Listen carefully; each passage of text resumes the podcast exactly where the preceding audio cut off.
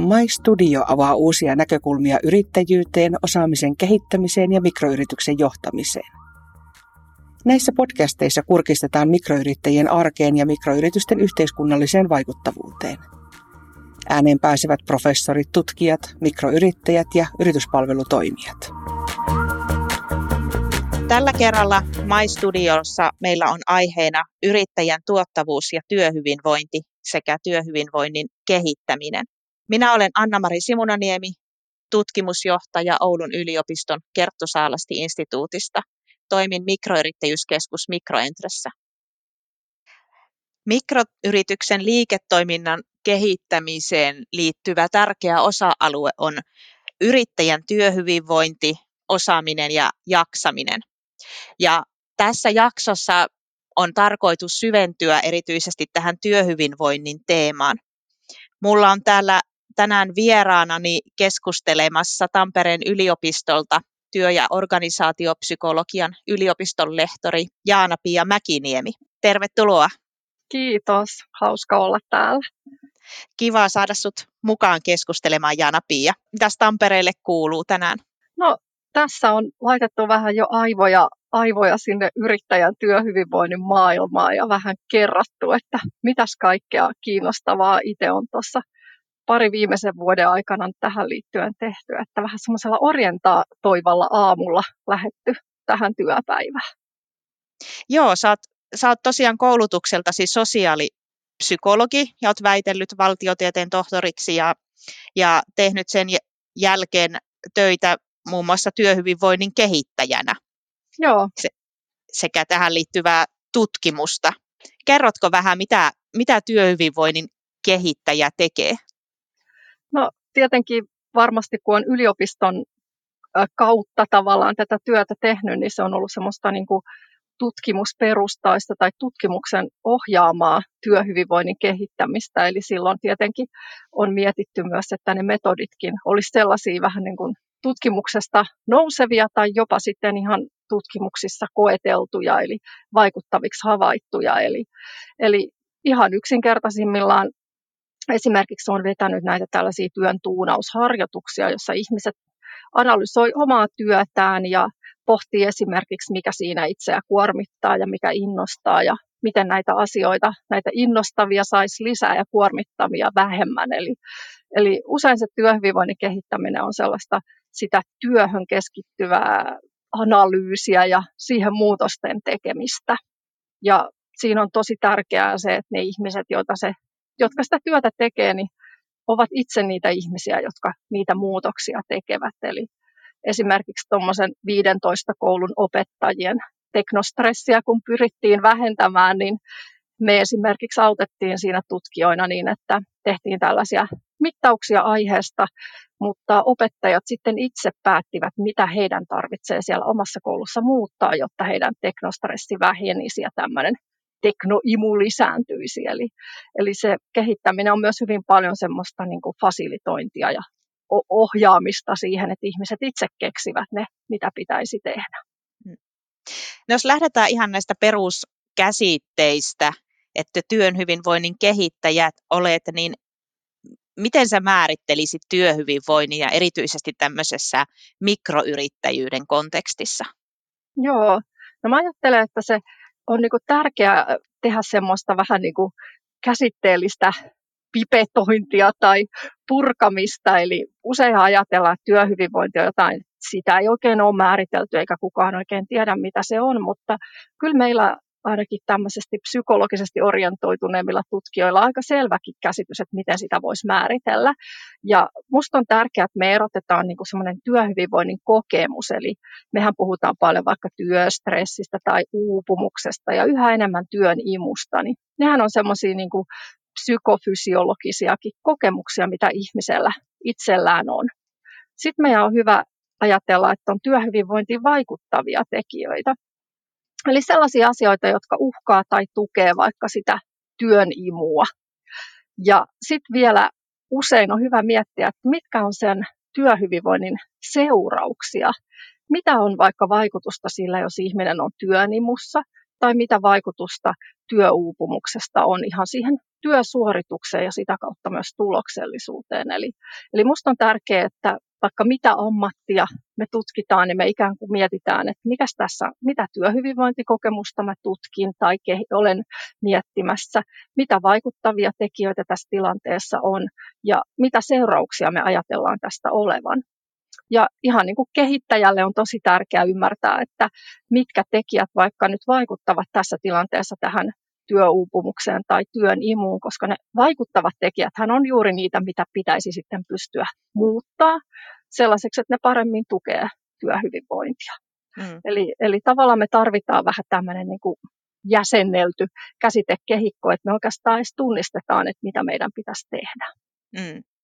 Eli ajatteletko näin, että, että sitten työhyvinvoinnista voi seurata työn imua tai, tai huonosta työhyvinvoinnista voi seurata vaikka työuupumus tai työstressi vai miten päin? Mä ajattelen sillä tavalla, että oikeastaan se työhyvinvointi on just semmoinen niin kattokäsite, joka sit pitää sisällään esimerkiksi sen työn imun kokemuksen. Eli, eli kun ihminen on työn imussa, niin hän voi tosi hyvin työssään. Eli silloin hänellä on tosi paljon tämmöistä niin kuin tarmokkuuden, omistautumisen, uppoutumisen kokemuksesta ja hän on tosi motivoitunut.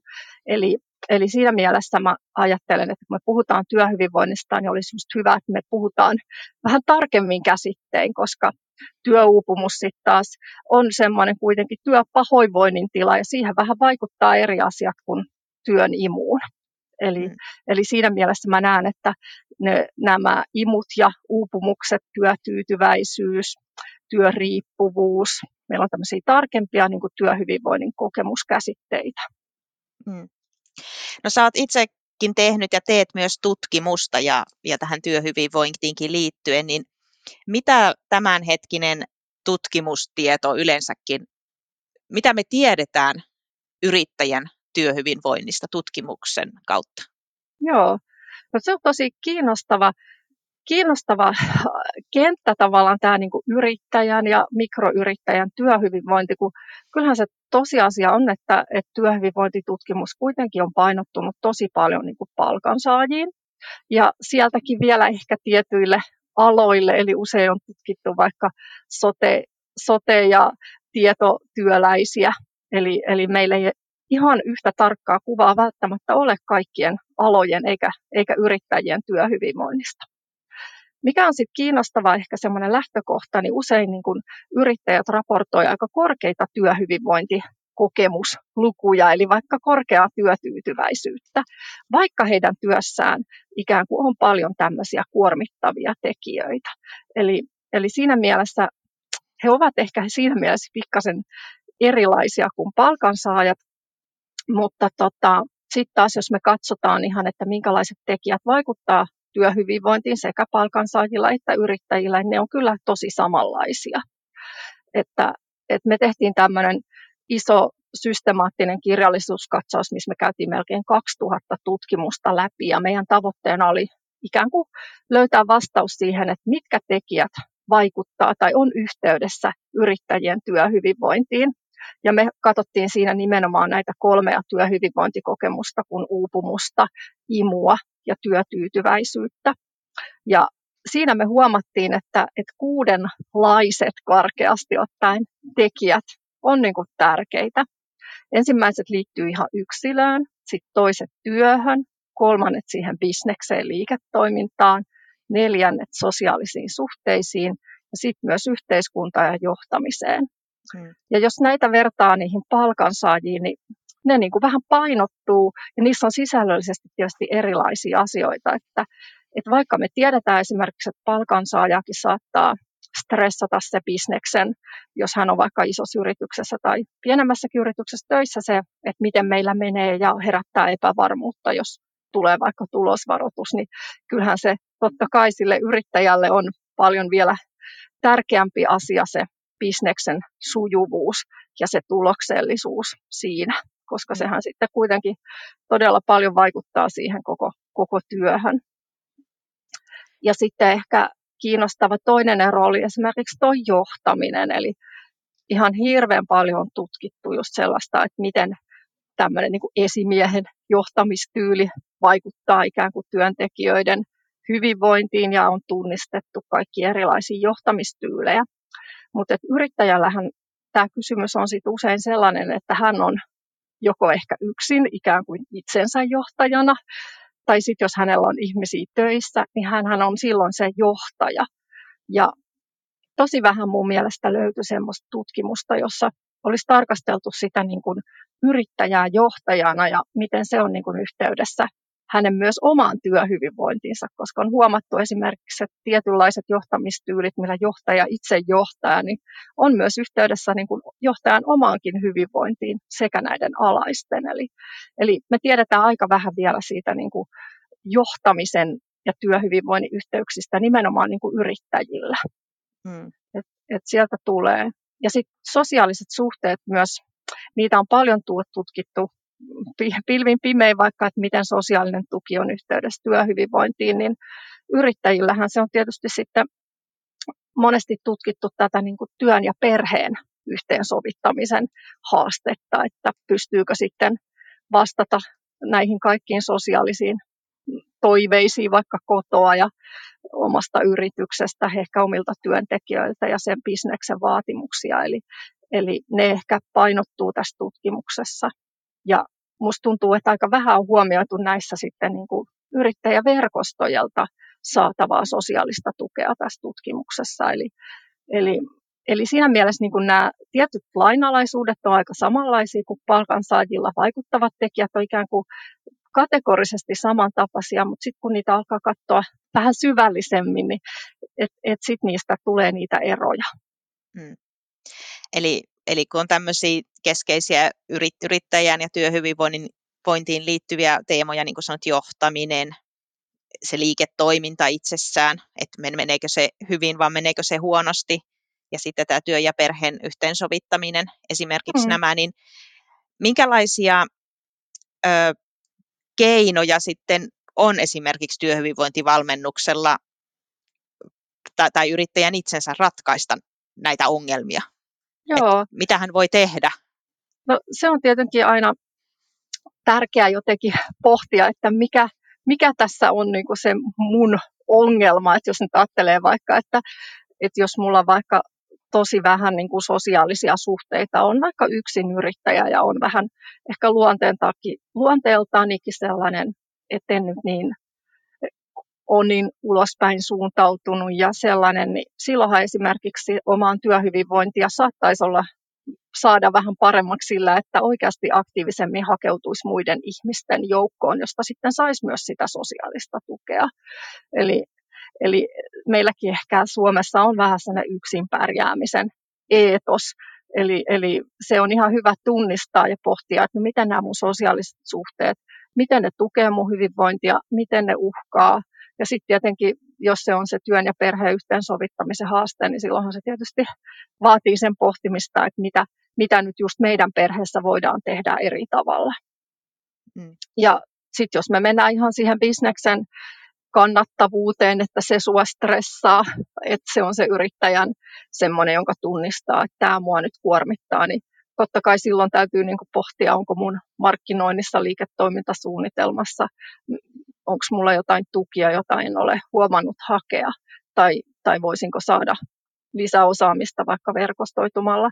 Eli oikeastaan se just, että pitää niin kuin ehkä itse käydä just pysähtyä läpi ja pohtia, että, että mikä tässä nyt on se mättää, vai onko se joku työhön liittyvä, että mä vaan teen ihan liian pitkiä työpäiviä, jolloin mulle ei jää sitä palautumisaikaa.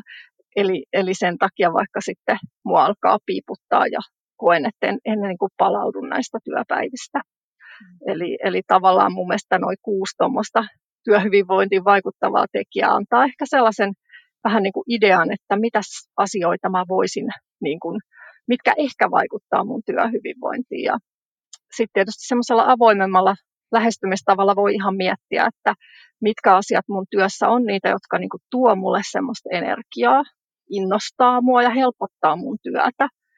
Ja sitten toisaalta kysyy itseltään, että mitkä asiat niin kuormittaa ja rasittaa ja vaikeuttaa mun työntekoa.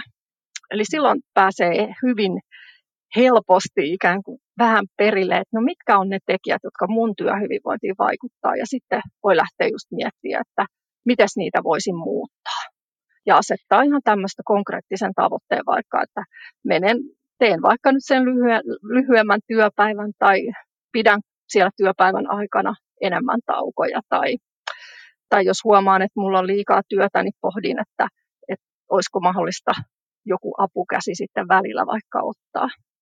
Et, et kyllähän se vaatii semmoista pysähtymistä ja jos me ollaan jo kovin väsyneitä, niin silloinhan se on paljon vaikeampaa tällainen niin kuin oman työhyvinvoinnin kehittäminen, kun me ollaan väsyneitä ja silloin usein ollaan jo vähän näköalattomia ja kyynisiä ja ei ehkä jakseta hakea toisilta tukea. Et tätä pitäisi niin kuin just alkaa tämä kehittäminen niin kuin ihan, ihan niin kuin säännöllisesti käydä itsensä kanssa tällainen keskustelu, että mikä mua innostaa, mikä kuormittaa ja mitäs nyt teen, vaikka ei vielä olisi mitään sellaista huolta vaikka itsestään tai jaksamisestaan.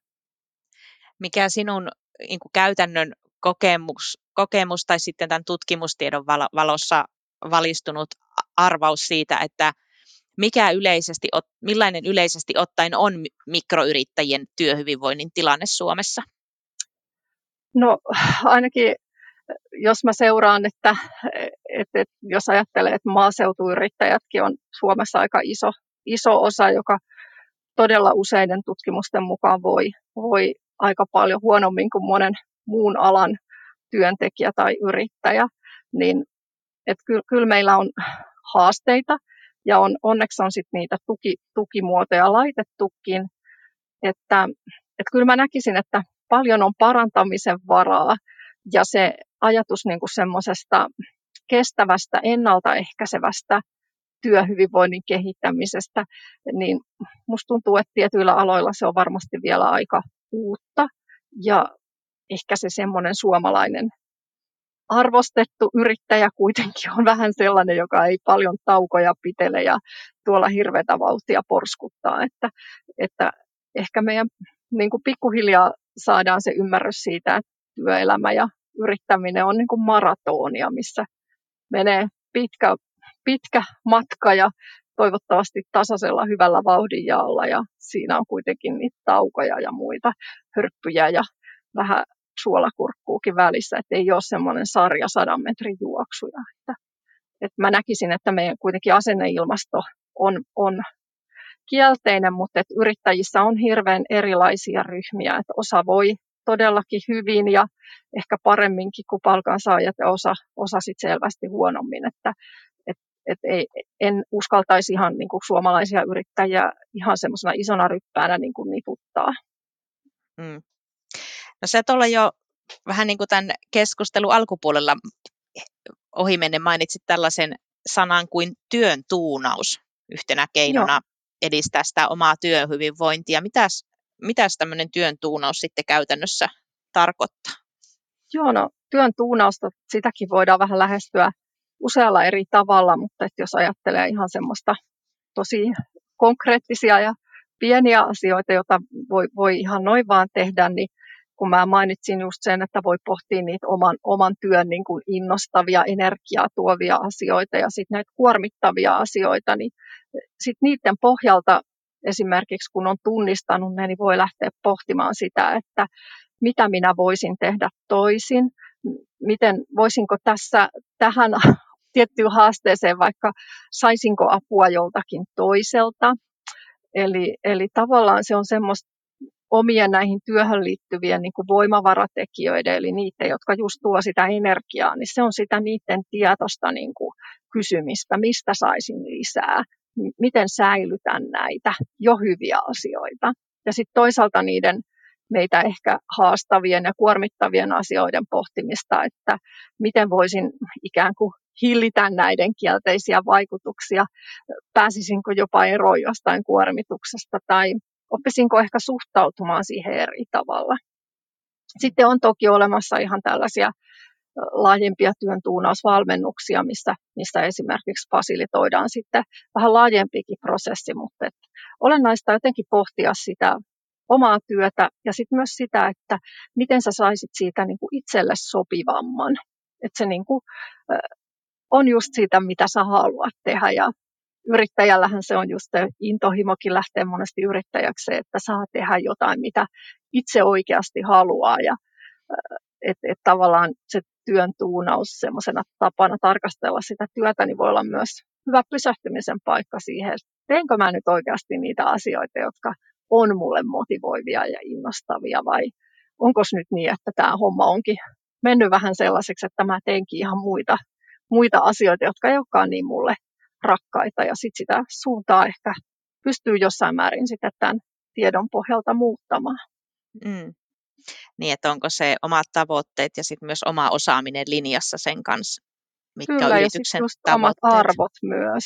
Että, että siitä on paljon tutkimustietoa just, että ne omat arvot ja intohimot ja vahvuudet just sen osaamisenkin liittyen, että, että ne on just niitä, mitä siellä työssä sitten ne olisi tietyllä tavalla linjassa, että esimerkiksi voi tehdä semmoista oman arvojensa kanssa että jos on vaikka hoitoalalla, niin voihan olla vaikka lähtenyt yrittäjäksi just siksi, että on kokenut, että ei voi tehdä sitä työtä sillä tavalla kuin haluaa. Ja sitten ehkä yrittäjänä pystyy siihen paremmin ja sitten on välillä tosiaan hyvä arvioida, että onko tämä mun yrityksen toiminta mun arvojen mukaista. Ja että itse jossakin yrittäjien kanssa, kun keskusteltiin tuossa hankkeen aikana, niin jotkut toi esiin sellaisen, että että on sitten niin hukkunut niihin hallinnollisiin tehtäviin, vaikka että onkin hävinnyt se idea, että mitäs mä oikeastaan, mikä olikaan se mun juttu, mitä mä halusin tehdä. Ja sitten kun sitä omaa työtä on lähtenyt analysoimaan, niin kyllä vaikka huomannut, että haluankin vaikka ulkoistaa jotakin hallinnollisia asioita sen takia, että tämä työhän on muuttunut niin kuin itselle liian raskaaksi just sen takia, että se ydinjuttu, miksi mä lähdin tätä tekemään, niin on niin kuin jäänyt liian pienen rooli. Hmm. No entäs sitten se toinen puoli, että jos tää, näistä työhyvinvoinnista ei yrittäjä huolehdi ja se työn imu häviää ja, ja työstressi kasvaa ja jopa työuupumus uhkaa. Mm. No mitä nämä, minkälaisia merkkejä on, on työuupumuksesta? Mi, missä tilanteessa yrittäjän viimeistään täytyy huolestua siitä omasta tilanteestaan? Joo, no työstressi on varmaan sellainen kaikille kokemuksena tosi tuttu ja siinähän me ollaan vähän niin kuin lyhyesti sanottuna sille niin kuin ylivirittyneitä vähän niin kuin mieleltä ja keholta ja me niin kuin tietyllä tavalla just poltetaan meitä, meitä aika vauhdilla. Ja se on ehkä hyvä muistaa, että vaikka siihen tuntuu semmoisia myönteisiä fiiliksiä yhdistävää, niin siitäkin on tärkeää palautua. Ja jos me ollaan pitkittyneen stressin niin semmoisia kielteisiä vaikutuksia, mun mielestä semmoisia aika tärkeitä, niin on esimerkiksi niin kuin muistamisen ja keskittymisen ongelmat, päätöksentekovaikeudet ja sitten semmoinen niin vuorovaikutuksessa, että me ollaan aika sellaisia niin kuin kireitä, voidaan olla, olla tota, ihan jopa hyökkääviä tai aggressiivisia. Eli, eli usein semmoinen merkki, merkki, jos alkaa tuntua, että alkaa niin kuin vuorovaikutuksessa olla sellaista, että onpas mä nyt kireä ja hankala, mites mä nyt tolleen, niin silloin voi olla ihan hyvin se, että on nyt vaan liikaa sitä stressiä ja siihen, se on niin kuin yksi merkki ehkä sellainen, mihin ei, ei niin kuin ensimmäisenä tule mieleen. Ja just se, että ei muista asioita, on tosi vaikea keskittyä. Sitten tietysti nukkumisen ongelmat on yksi semmoinen, mikä totta kai pitää, pitää ottaa vakavasti ja miettiä, että mistä ne, mistä ne mulla kumpuaa.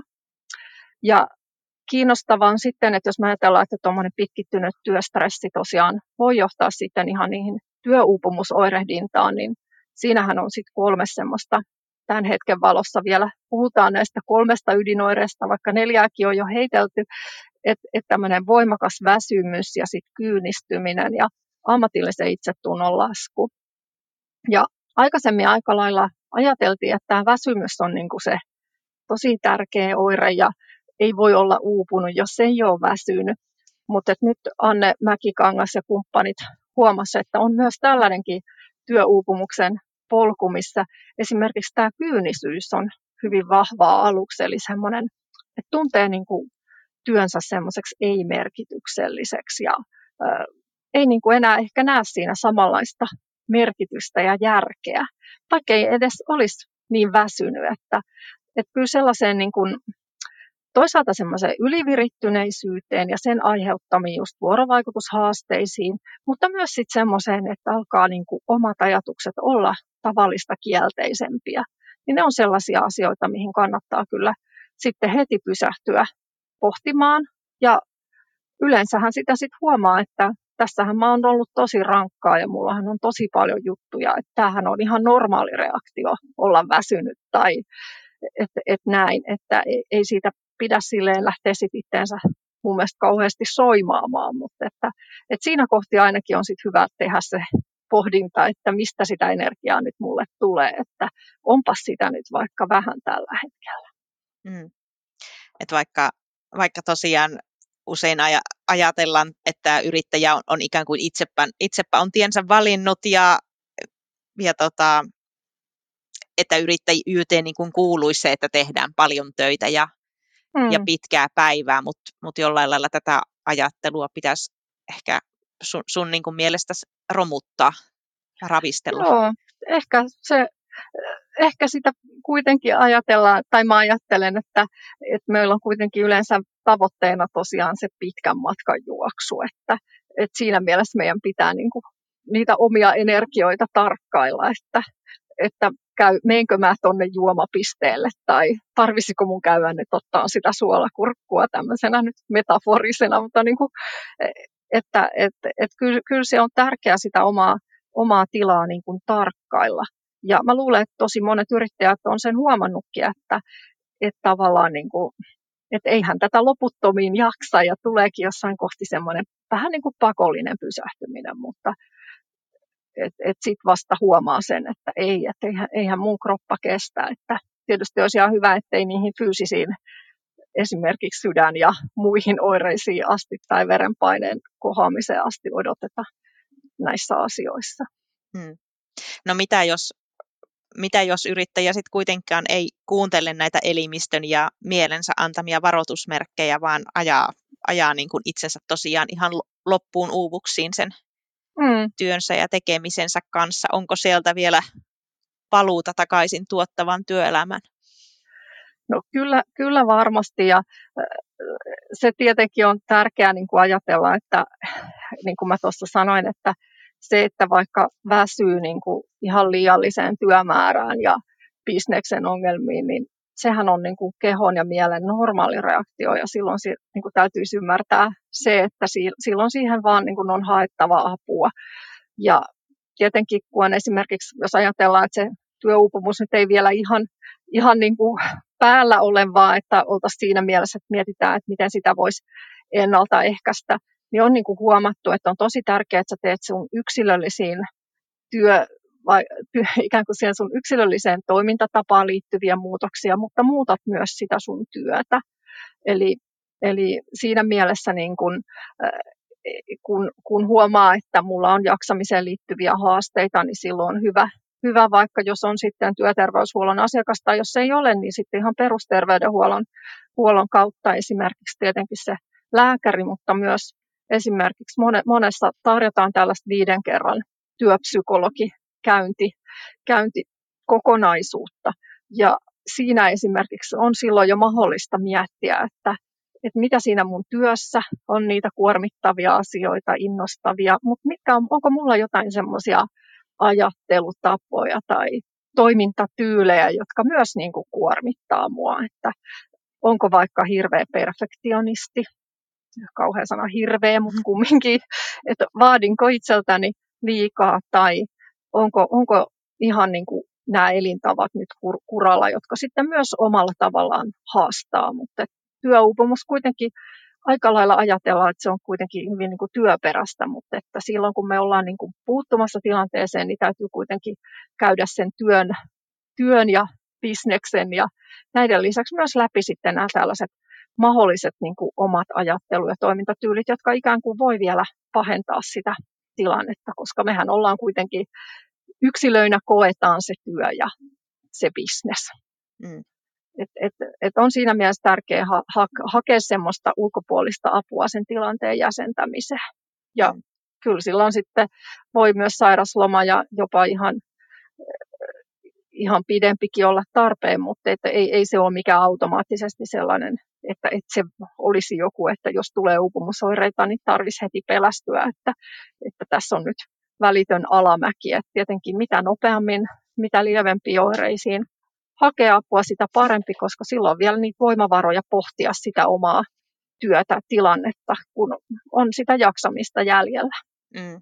Ja eihän se pelkkä sairauspoissaolo auta asiaa, jos sitten sieltä palattuaan tilanne on sama kuin lähtö, lähtötilanteessa. Joo, joo että, että siinä mielessä se, just se pysähtyminen ja analyysi on, mutta että sitten tietenkin, jos elimistä ajatellaan, että on todella ihan todella alkaa olla jo fyysisiä oireita, niin sitten ihan sellainen, että saadaan sitä hermostoakin rentoutumaan ja nukkuminen kohille ja tämmöiset, niin se voi sitten vaatia just sitä irrottautumista myös, mutta että se on tosi tärkeää just niin kuin sä sanoit, että, että eihän sinne sitten voi ajatella, että nyt, nyt niin kuin käydään vähän tankkaamassa ja sitten taas samalla, samoilla välineillä lähdetään paahtamaan, että muutoksia täytyy kyllä tehdä. Mm.